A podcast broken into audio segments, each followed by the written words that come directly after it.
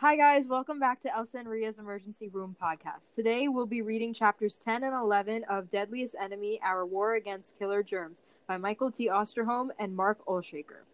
This chapter, chapter 10, is titled Gain of Function and Dual Use The Frankenstein Scenario. My name's Ria, and here's my co host, Elsa. Hi, guys. My name's Elsa, and this chapter focuses on the mishaps that can happen from too much curiosity in the field of science. It starts off with a quote from Mary Shelley, who wrote the book Frankenstein. You seek for knowledge and wisdom as I once did, and I ardently hope that the gratification of your wishes may not be a serpent to sting you, as mine has been. And what I took away from this quote is that we always say knowledge is power, but sometimes ignorance is bliss. We often hear the quote, curiosity killed the cat, and I think in the field of science this is very applicable because we're always trying to further our knowledge, as we will soon talk about in this chapter. And a lot of times this can get us into more trouble than good. Elsa, did you ever read the book Frankenstein in high school? No, I didn't actually. Uh, I got lucky and I didn't have to read it. I heard it was a pretty hard read. I uh actually I feel like I might have heard that too because I remember one of the English teachers might have read it, but uh we read The Strange Case of Dr. Jekyll and Mr. Hyde, um, which I guess has that same theme of monsters, but not really monsters. Yeah, I wish I read it because I didn't even realize that Frankenstein was not the monster itself, but the doctor who created, right? Isn't that right? Yeah, I think the people portrayed or saw Frankenstein as a monster, and that's why he was known to be a monster. Not because he actually was, but because that's how everyone thought of him to be. So, like, they probably saw, like, his creations as seeming to be evil, even though he did it from good intentions, like, may- maybe trying to better um, the advancements in science, but maybe they just came out to seem evil, which is why they thought he was evil. Oh, okay, okay. I want to start off the discussion for this chapter with a quote directly from the first paragraph. Scientific adventurism is a double edged sword, and the same labors and discoveries have opposite effects depending on how they are handled and by whom. And I thought this quote uh, perfectly explained the entirety of this chapter, actually, because it's saying how each um, adventure or each like discovery in science we have is it can be used for good or for evil. For example, like genetic engineering, it could be used for good that we can like find cures for cancers, or it could be used for bad where we're mutating and creating a whole new species potentially, even though we haven't quite gotten there yet. And it's saying how this all depends on who is handling these new advancements and how they're handling it. And this is also seen with dual use research which is when there's life science research that could be directly misapplied and pose threat to public health and safety, which is another quote from the text. And one of the big things that can be used to pose harm on the public are microbes. And there are many factors that favor microbes sur- surviving our control measures. Um, and our control measures include vaccines, treatments, and things of that nature. And so there's hyperevolution, which is the result of microbial engineering, which is where we manipulate the gene of the microbe. And so this can speed up the evolution process for the microbe by thousands of years, which maybe wouldn't have even been possible if we hadn't uh, gone in there ourselves and manipulated it. So this creates chimeras. Chimeras are when you take some parts of some viruses and insert it into another virus. So why are chimeras so bad? Well, it's because basically think of it like an animal which you take bits and parts, like the most dangerous bits and parts of each animal, and put them all together to create a super animal or a super monster. And that's basically what a chimera could be. It's not necessarily always the case, but that's what it could be. And something like that getting exposed to the general public could cause a pandemic or an epidemic or an endemic that we might not be able to stop or survive.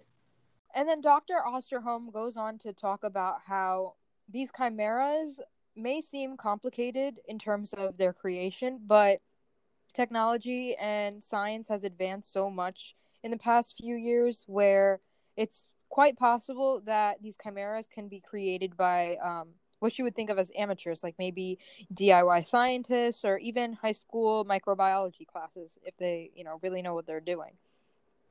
Um, and so, you know, he says that to alarm the public that you know th- this should be a concern, and he talks about how these different genetically manipulated microbes could definitely be transmitted to a human, and um, one example of showing how this is possible is CRISPR.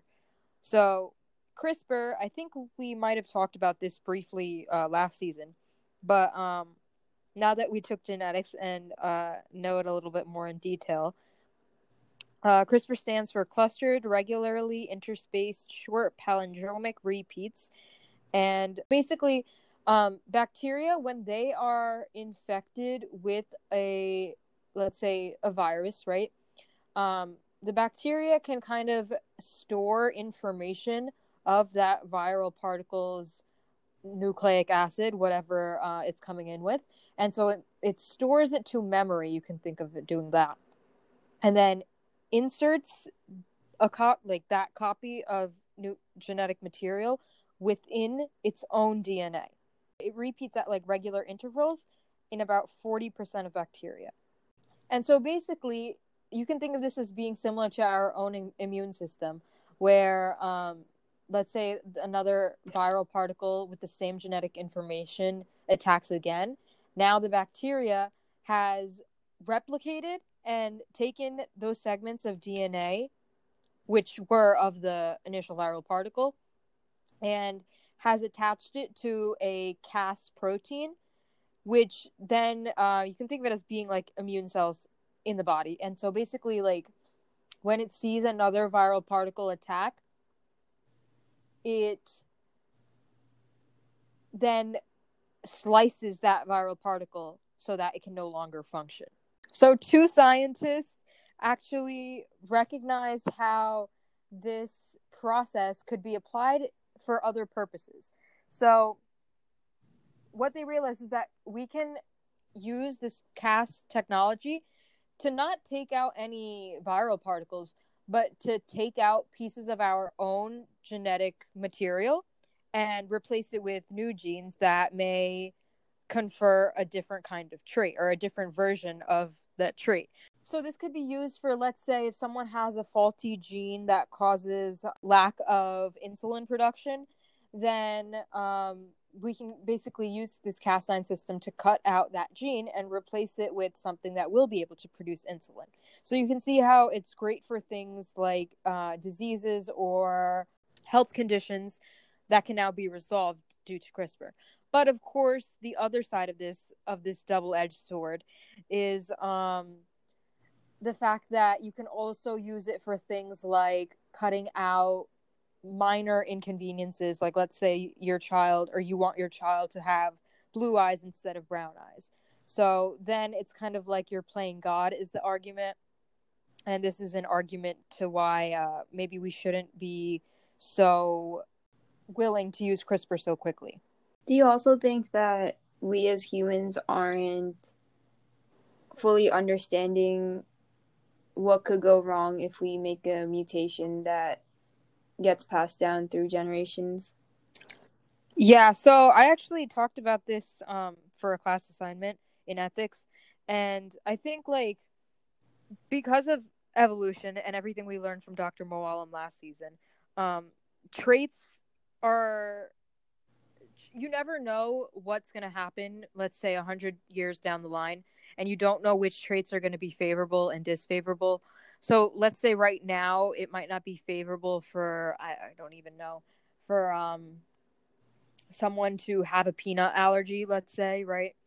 But let's say somewhere down the line um you would want that allergy. So now you basically just weeded it out of the population.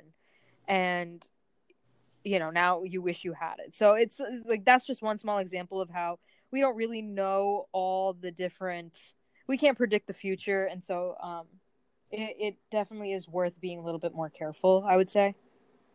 Yeah like we talked about it last season how being diabetic actually saved the lives of all the, our early ancestors during the ice age. And imagine they had CRISPR during that time and they had weeded all of them out maybe we wouldn't even exist today so. Exactly stuff like that. Yeah. And that's why experts in the field um, feel that sometimes this gene editing can be used for diabolical purposes and thus can become a global danger. So it's just one example of how science can go awry and cause more harm than it can help. After World War II, there was the threat of biowarfare, but it wasn't until after 9 11 that it got to be such a large issue with the anthrax attacks um, all throughout the US. So, after hearing this, you might be thinking, is all biotechnology bad? The answer is no, from Professor Fink from MIT. And he says that dual use research of concern should be carefully examined and it should be monitored closely so that it's not used by the wrong people for the wrong things. The National Science Advisory Board of Biosecurity, or the NSABB, was formed with 25 voting members who had varying expertise in microbiology, infectious disease, lab biosafety, etc and their first hot topic was in 1981 with the H1N1 virus, which was created and put into ferrets to observe the transmissibility, how the illness was caused, and the severity of the illness. And when the article was initially sent to the NSABB to see if it could get published, there were questions about what would happen if the virus broke out from the lab. Um, and that's because they had to recreate this virus to put it into the ferrets. Um, and two things were learned. One is that one strain of the H1N1 virus would not provide protection from another strain. And the influenza virus is something that's always constantly mutating.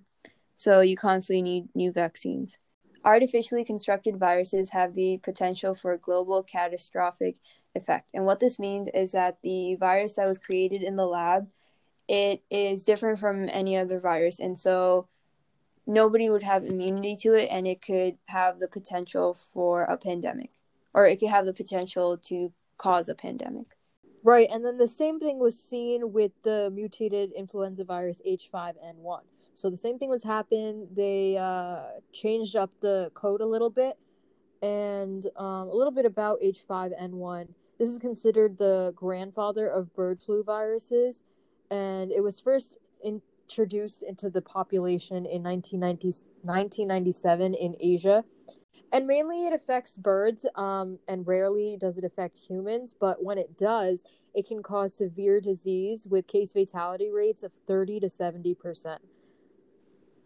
The good thing is, though, that as of date, it hasn't maintained the ability to be transmitted from human to human.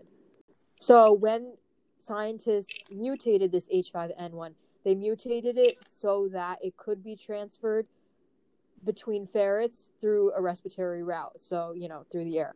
So now, even though we're talking about ferrets here, it still was frightening that there was this possibility that the same would apply to humans. So again, let's say accidentally or maybe even purposefully with someone with malintentions, if they released this H5N1, this mutated version into the population, and it had that effect where it did cause this virus to be transmitted from human to human again we could have been dealing with a nasty pandemic yeah and just to put it into perspective um, with what's going on today the h5n1 virus like riya said had a 30 to 70% fatality the coronavirus or the covid-19 virus that we're experiencing right now only has less than a 1% fatality rate. Is that right?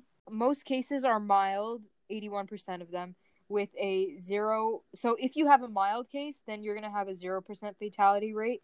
Um, if you have a severe case of COVID 19, which 14% of people do, then there's a 49% fatality rate. And then if you have a critical case, which 5% of people do, then there's a fatality rate of 100%.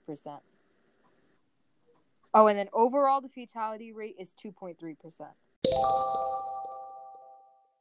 So, next, knowing all of this information and how these modified viruses have the potential to really harm society catastrophically, um, there was the question of what the potential harm would be from publishing this data on how this these two different viruses were mutated. Um, I think specifically, actually, it's just the H1N1, but you know, so essentially, would the publication cause more good than harm? Because would it allow others to um, make different breakthroughs in science knowing this information? Or would it allow different people to use this for evil intent, create a different kind of virus that is like super deadly? And um, as a side note, I think this is what people think about in terms of like a conspiracy theory for, or one of the conspiracy theories of how COVID 19 or SARS CoV 2 came to be. And so they say that it was created in a lab and then just let out. And so, um, while I guess this is a possibility, because I mean, it definitely is a possibility, I just remember reading something or having someone tell me about something they read, um, doing official research, that if that were the case, as kind of sad and funny it is to say. It's not possible because whoever was making it could have made it better so that it could kill more people. Like we just said, it's a pretty low case fatality rate relatively. So definitely they could have if they wanted to create something that was going to kill more people um or disrupt I mean if their goal was to disrupt the disrupt society, I think they did that pretty well. But I mean, um, I, I guess if their intent was to kill a lot of people, then it's unlikely that COVID 19 was created in a lab. I heard from a professor it couldn't have been created in a lab because the genome of the virus was too perfect. Like it was definitely Mother Nature creating it.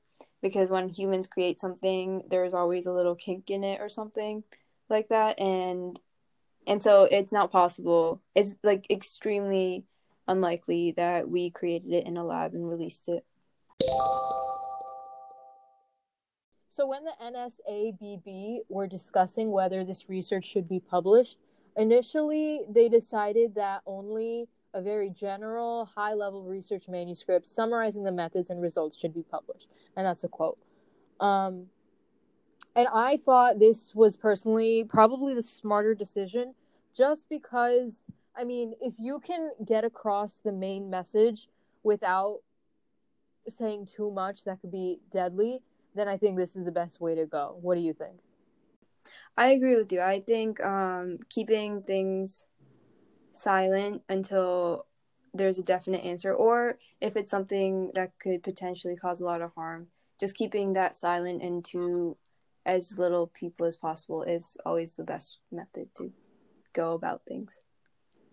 Right, but there were a lot of critics when this decision was made, and they basically said that um, really there wasn't much risk to the public because there were already vaccines and antivirals in place and everyone could be quarantined if there was an exposure.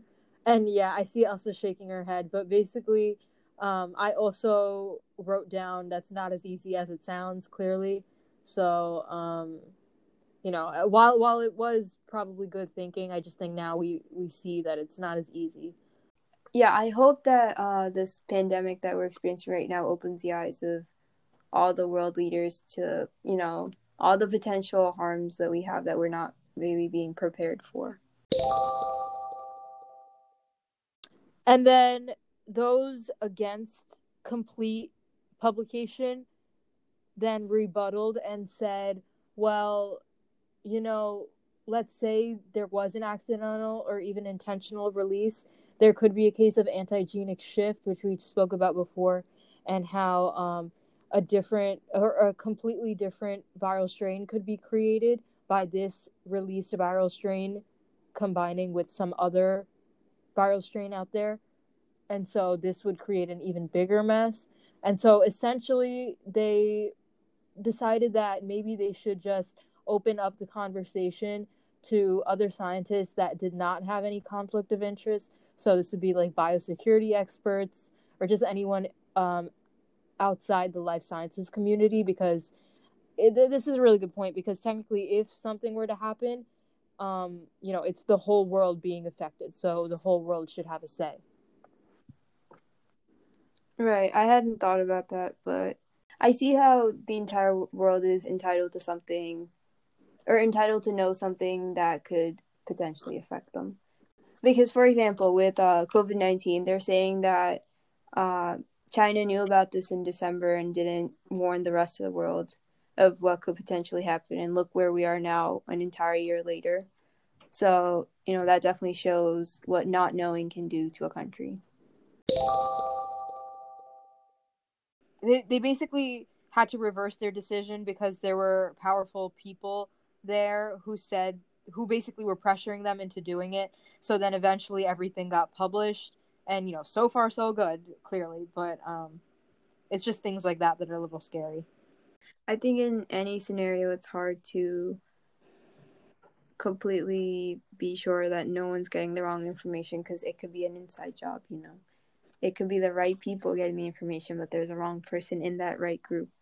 So we never know, and it's always a risk that we have to be willing to take. That's true too. And that's why Dr. Osterholm proposes that you should really just ask these two key questions. One, does the work have legitimate scientific purpose or can it be done safely without harming anyone?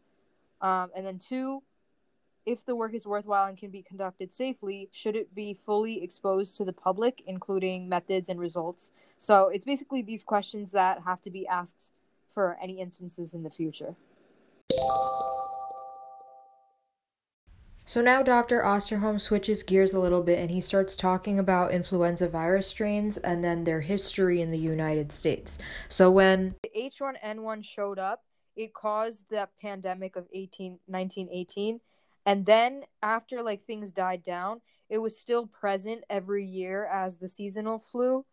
And the reason people weren't dying from it was because like everyone got it during the pandemic. So that's why it was like herd immunity at this point not herd immunity, but like everyone had it. So like that's why people weren't dying. It was just a, a small thing. And then that it finally disappeared when the H2N2 came about. And now this one wasn't a pandemic or anything. It was just a new seasonal strain of the virus, of the influenza. And then same thing, it stuck around. So in 1968, H3N2 appeared and H2N2 disappeared. And then in 1977 in Asia, H1N1 reappeared, and this didn't displace H3N2, which was already going around. And so there were basically two seasonal viruses that were circulating. And what was interesting about the H1N1 virus is that it was the same, or basically the same as the one from 1957. Um, so the same as 20 years ago. And sci- researchers and scientists realized that if this virus had just been circulating and naturally came up, then it would have mutated by now. So because it was the same, they figured out that someone had to have tampered with it or have released it into the public unknowingly or knowingly. And later was discovered that the Soviets had been trialing live virus vaccines and it had escaped and that's why there was the H1N1 virus that was circulating. And so this shows how something being released into the public has already happened and it can again happen and it can have deadly consequences if it's not something that we're immune to or if it's something that we tampered with. And so ultimately, this chapter ends off with the note that even with the utmost care, even with the multiple walls of protection and lab safety and regulations that we use, just a single mishap can be the cause of a deadly pandemic. And yeah, as technology just gets better and better, um, the threat of this happening is going to become more eminent. So we just need to be careful, um, have our leading experts be careful, and really take care of the rest of society. And I guess a way to do this is just to make sure that all the people working on certain projects like this or getting access to information like this should be vetted to be should be trusted and respected in the sense that you know like their work has already been respected people know them people know that they wouldn't do anything wrong of course everyone or it's easy to let some people fall through the cracks, which is unfortunate, but we're just doing the best we can is great. And yeah, just anticipate and prepare. So next we have chapter 11 called Bioterror Opening Pandora's Box. And of course it starts off with the famous quote, um, half fearfully and half eagerly she lifted the lid. It was only a moment and the lid was up only an inch, but in that moment a swarm of horrible things flew out. They were noisome, abominably colored, and evil looking, for they were the spirits of all that was evil, sad, and hurtful. They were war and famine, crime and pestilence, spite and cruelty, sickness and malice, envy, woe, wickedness, and all the other disasters let loose in the world. So, this is a quote of Pandora, a Greek goddess, I believe, or some Greek character, um, opening this box that another Greek god told her not to. And she did it anyway out of curiosity and it ended up causing more harm than good. And I thought this was very fitting to how bioterror works because similar to how all the evils were released into the world from Pandora's box, viruses and other deadly pathogens can be released into the world from a small lab. This chapter starts off with Dr. Osterholm talking about the anthrax attack, I guess, that happened right after 9/11. He he was in the early works of like the project and just figuring out what was happening, who was doing it, why was it happening and stuff like that. So, I mean, the first question that he and probably other epidemiologists or anyone who's working on the case asked was whether this was an isolated case with some environmental exposure to an infected animal or was this a malicious at- intent by a human terrorist. Oh, and they basically they realized that because it happened so soon after 9/11, it seemed unlikely that this was something environmental. It was more likely that this was happening because of a terrorist attack. The way it was happening was that letters were being mailed to important figures in society, such such as members in government, and um, basically the letters contained the lethal anthrax powder and altogether, at least 22 people developed anthrax infections. 11 had uh, the life threatening inhalation type, and five died, including two male workers. It's crazy how something so simple like a powder can be so deadly. Many people thought that this terroristic attack was carried out by an organization, but it was actually just carried out by one biodefense researcher at Fort Detrick who was named Bruce Ivins. And he had mental health problems and later committed suicide. And the whole point of his attack was just to cause terror because that's what terrorists do.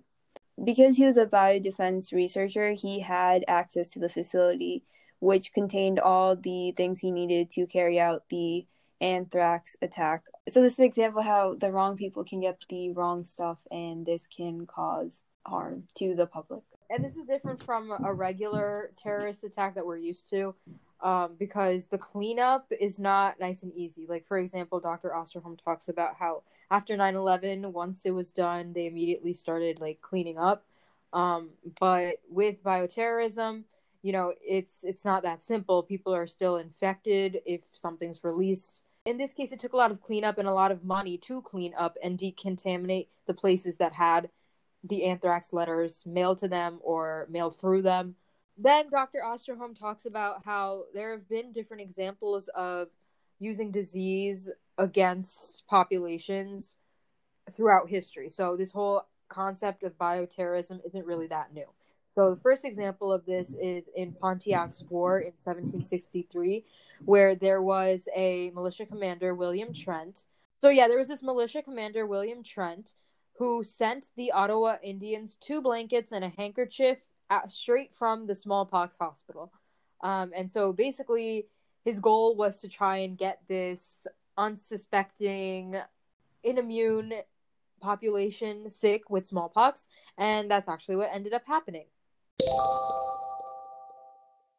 Oh, and as a side note, uh, William Trent seems to be how Trent, Trenton, New Jersey got its name. So it's a little sad how uh, we named a huge city from someone who did something sad, but I guess it's all like in the mindset of war. And then also, um, this suggestion came from Field Marshal Jeffrey Amherst, for whom the Massachusetts College is named after. So again, naming someone who didn't do such a nice thing, um, or naming something after someone who didn't do such a nice thing. But yeah, side note. And there have been many instances of anthrax being used to harm the public in history. For example, in both World War One and World War Two, it was found to be used. There are anthrax vials found in the captured German spies' luggage, and this had been intended to to be used against the Allies in World War One. And in World War Two, the Japanese planes had contaminated rice and fleas, which would infect whichever part of China that it landed on. So I guess the US was aware of these different instances and how bioterrorism was somewhat of a threat, but then President Nixon decided to cut the offensive bio program in 1969 because he didn't see the potential of biological weapons being a good method of uh, military aims. So he decided to cut the offensive side of things and then instead wanted to just focus on bio defense research. But meanwhile, the Soviets kept right on. And you might be wondering why did the Soviets keep just going? So that's where the Chimera project comes in. Dr. Ken Alibek from Russia, who has a MD and a PhD in microbiology, was told by the US that we were still continuing with our expansion in all things deadly and we were set out to destroy Russia basically. And so Russia just kept creating deadly pathogens and viruses and one of those um, was the anthrax virus which had multiple strains. And he said there were about 2,000 different strains so that it could be as deadly as possible. And they were both bomb and missile ready. There's also the Venezuelan equine encephalitis. So, this is a mosquito borne virus that attacks the brain, and it also could be put into the smallpox vaccine. And the reason this is so dangerous is that if it could be put into the smallpox vaccine, then there isn't much time before it's put into actual smallpox itself, which we'll discuss later how deadly that will be. And basically, it's crazy how we have technology in classrooms today that we didn't have in top institutions 20 years ago. And this growth is great, but also shows how there's danger everywhere. And it's not just large corporations or uh, people in Russia that we have to worry about.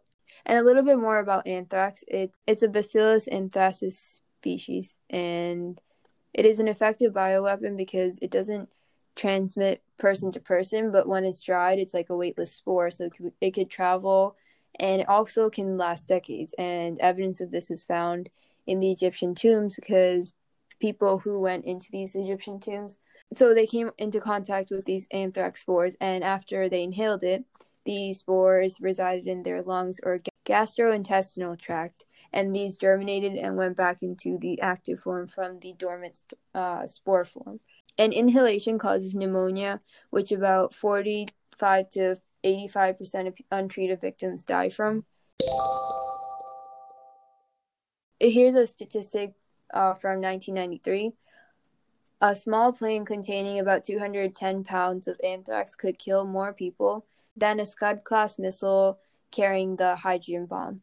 And so the hydrogen bomb can kill anywhere from 570,000 to 1.9 million people in 300 square miles of land.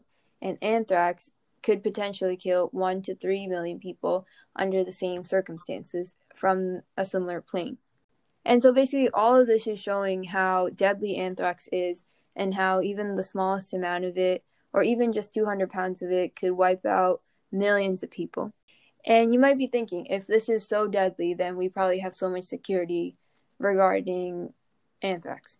But we don't. And this was shown by the scientist named William Patrick, who carried around a vial of 7.5 grams of harmless bacterial culture, which looked exactly like anthrax, and he got away with it through all the security measures in airports and in official buildings.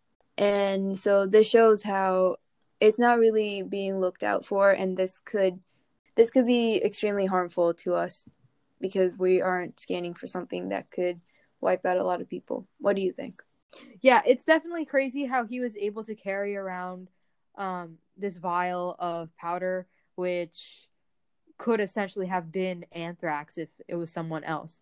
And, you know, nothing was done about it. So it just highlights the fact again how easy a terrorist attack like this could really occur.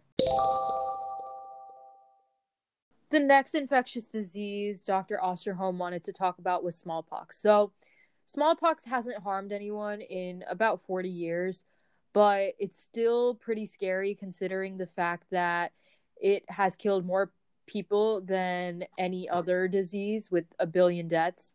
So, because we were able to create a vaccine and have everyone basically Im- immunized against it, so that there was also herd immunity, maybe for those who couldn't afford this vaccine, um, we weren't currently producing vaccines, I, I guess, like in 1990. But then in 2014, vials marked variola or smallpox were discovered in an FDA lab.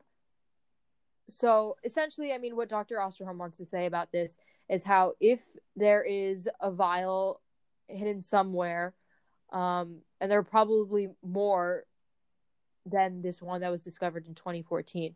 Basically, someone could find it, someone with malintent, and then it could be released on the public. And now, let's say that happens. Well, guess what? If we don't have any vaccine and this thing happens again, then um, those who I guess were who aren't vaccinated, it might just end up spreading to them and cause so much harm. And now let's say, okay, maybe the chances of that happening are small. Let's just say. Well, there is also the possibility of genetically engineering the smallpox virus. So, this was seen in 2002 when a team was able to synthesize the polio virus from scratch, completely from scratch. It only had 7,500 base pairs, so this is considered relatively small. And basically, they were able to put it together just like that. So now, while smallpox has 186,102 base pairs, you would think that, okay, well, we should be in the clear, right? But with technology advancing, it's probably possible today, he says, that uh, even something like smallpox could be genetically engineered from scratch. It won't be easy because it's so big, but it's definitely possible. So now imagine if some terrorist scientist was able to do this, it would be basically game over. Yeah, that just shows how like if it gets into the wrong hands, it'd be so bad for us. Right, and then even to catch the terrorist would be difficult because there would be so much time in between the release of the virus and then from people getting infected to people realizing that oh okay what we're dealing with here is smallpox something that no doctor has ever seen before in person just heard about. And so it'd be definitely crazy to uh experience this happening and hopefully it never happens but i mean so dr osterholm and this is where i want to give a shout out to mr mark olshaker the author of the book because he did a really good job highlighting this example um, and it's really vivid and definitely scary so i'll do my best to summarize it but essentially in 2003 there was this one 10 year old female patient who was admitted to a hospital in Illinois, and eventually they figured out that she was suffering from monkeypox. So, you know, luckily, monkeypox, while it is in that same family of pox viruses, um, it's not as lethal. And because we in the United States, I'm assuming, have gotten the smallpox virus, um, that means that we have immunity to other pox viruses, so it wasn't too big of a worry. But the way she got this virus was because it was actually transferred through species. So, so the way she became infected was that she had a pet prairie dog that was at a pet store with some Gambian pouched rats. And so it turns out these rats had been shipped from Ghana. So essentially, they're the ones who are probably carrying this monkeypox. Um, but basically, this this whole situation is just to highlight the fact that okay, now let's say instead of monkeypox, it happened to be smallpox. With smallpox, victims won't even know they've been attacked for at least one week. So technically, that means the incubation period is at least seven days. And just to compare that to COVID nineteen, uh, COVID's incubation period is two days. You know, when you think about how something can be super infectious, it's when you're in you're spreading the virus without knowing that you have the virus, which is why we talk about COVID 19 being um, pretty dangerous in terms of its infection rate because like people can be uh, unknowingly and asymptomatic and then still be spreading the virus. And luckily, that's only for a period of two days. But now imagine that you go seven days without knowing that you have a virus and you're just spreading it everywhere, right? So now let's go back to the the story um so now let's say this this girl has smallpox she goes to the hospital or maybe a doctor's office right? And let's say there are a lot of patients right? Because now we know that it's spreading everywhere. So they all go to either the doctor's office hospital emergency rooms. They have like the flu um, headaches backaches high fever nausea vomiting. So most people or most doctors are going to think okay maybe it's just the flu. Let's uh, send you home to some bed rest and let's see how you do right now, while most people might just follow that advice, there might be some people who are worried and want to get a second opinion. So maybe they'll go get some tests done. So when they do tests, it's going to come back negative for problems like meningitis, um, maybe even staph infections or any foodborne things, but nothing's going to pan out. But now, eventually, nothing's going to work. This disease is just going to become worse. There are going to be rashes. So now the doctors are going to start thinking about okay, did you travel anywhere outside the United States? Do you maybe have like some some issue that's not known to the US? So they might give some antibiotics to think it, thinking that it's some bacterial infection, but then that's not going to pan out. And eventually, the body is going to develop these pustules, which are then going to which are then going to break open and then start oozing. And now this is the point where doctors are going to completely stop and not believe what they're seeing. Dr. Osterholm says that none of them will ever have seen an actual case of smallpox before, so they're not going to be able to comprehend what they're seeing. But they're going to immediately get on the phone with the CDC, and you can see where it goes from there. There's just going to be a crazy pandemic, and I would go so far as to say definitely worse than COVID 19. And then, so you can imagine all the different things that'll happen on a societal front where people wouldn't be able to get the vaccine fast enough because if there are no reservoirs where it's stored, that's a problem. So we're going to have to start pumping it out really quickly. But in the meanwhile, people are going to be dying. People are going to be scared. No one's going to want to go out. Drugstores are going to be looted. So now we're talking like apocalyptic things that we see in TV shows, which um, I'm surprised.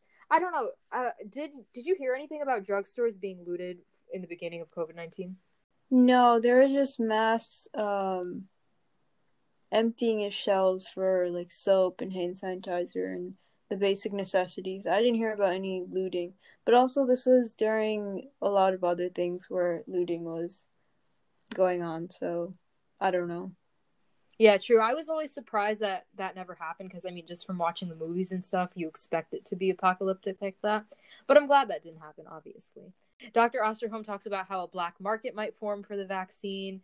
The president will try to keep everybody calm, and everyone's going to ask them, like, you know, when can things be all right again and they won't have an answer. Which are all things we saw during this pandemic.